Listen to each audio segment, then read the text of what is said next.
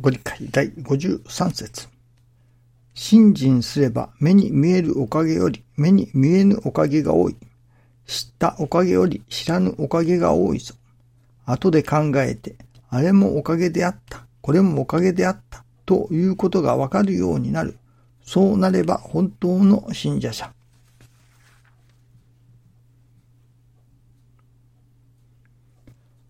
あれもおかげであったとわかるとき、過去一切が生きてくる。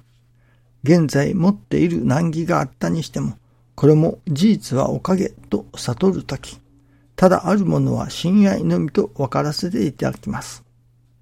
肉眼に見るおかげは氷山の一角でありますから、どんなにお礼を申しても申しても足りません。過去も現在も一切がおかげとわかる本当の信者を目指しましょう。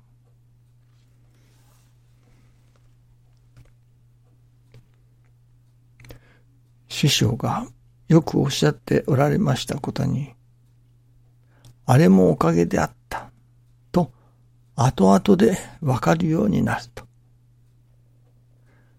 ならば、その後々であれ、あれもおかげであったとわかるようになる。それならば、もう今その時、あ、これもおかげだと。いうことを悟らねばならない。その、確かに今困ったことがある。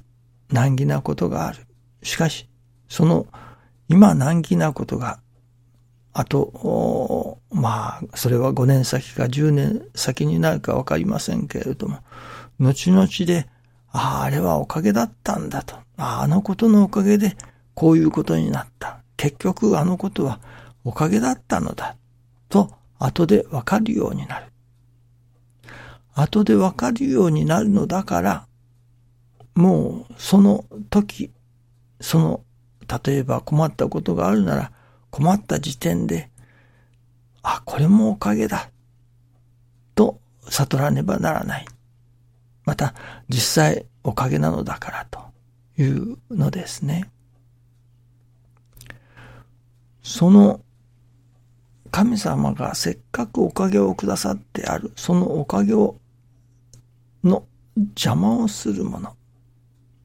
おかげがおかげとして成就する。神様の親愛が親愛として成就する。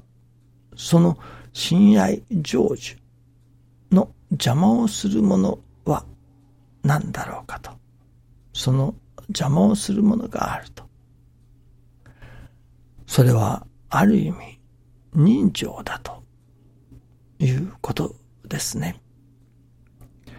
師匠がよくまた人情と信条。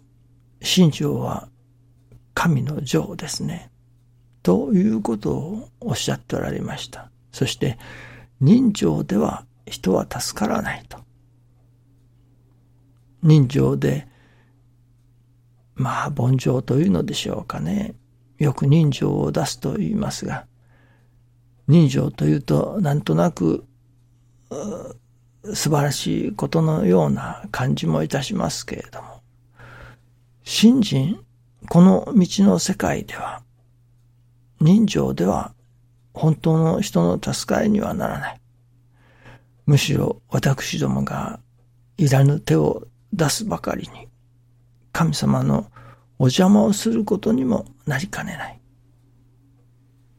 というのが本当なことなのですね。師匠はその、やはり私ども人間として情があります。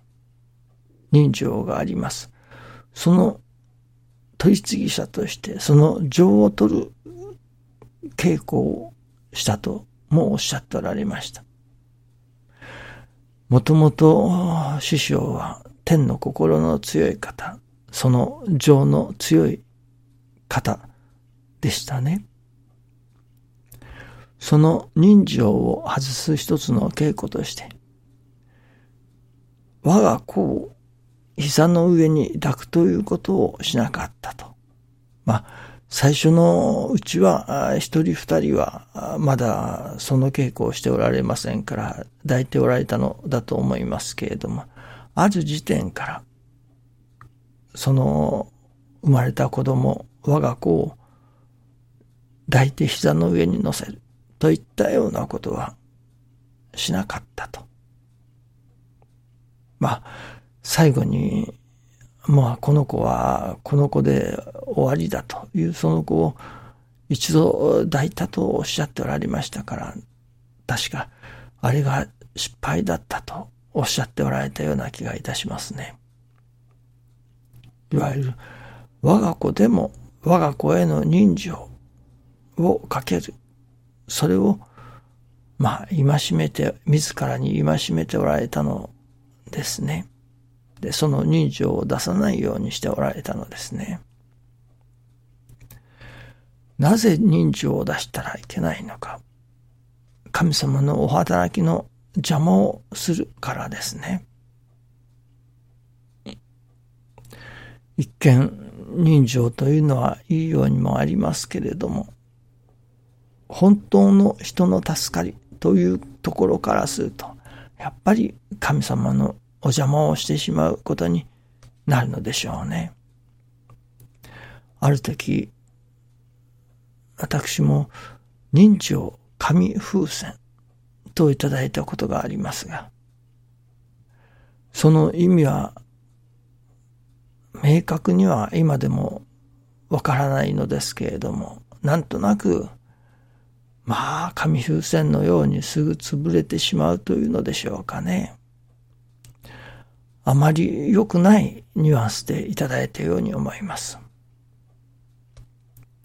それで、ああ、このことは私の人情なのだなと思って、外させていただいたことがありますが、私どもがそのついつい人情を出してしまいます。ですから、平等用心をしないと神様のお邪魔をしてしまうということにもなってしまいますね。このお道が人情教になってしまったと。まあ、そういう表現で嘆いておられたこともありますね。人情を捨てて心情一本でいく。そうでなければ、人の真の助かりにはならないと。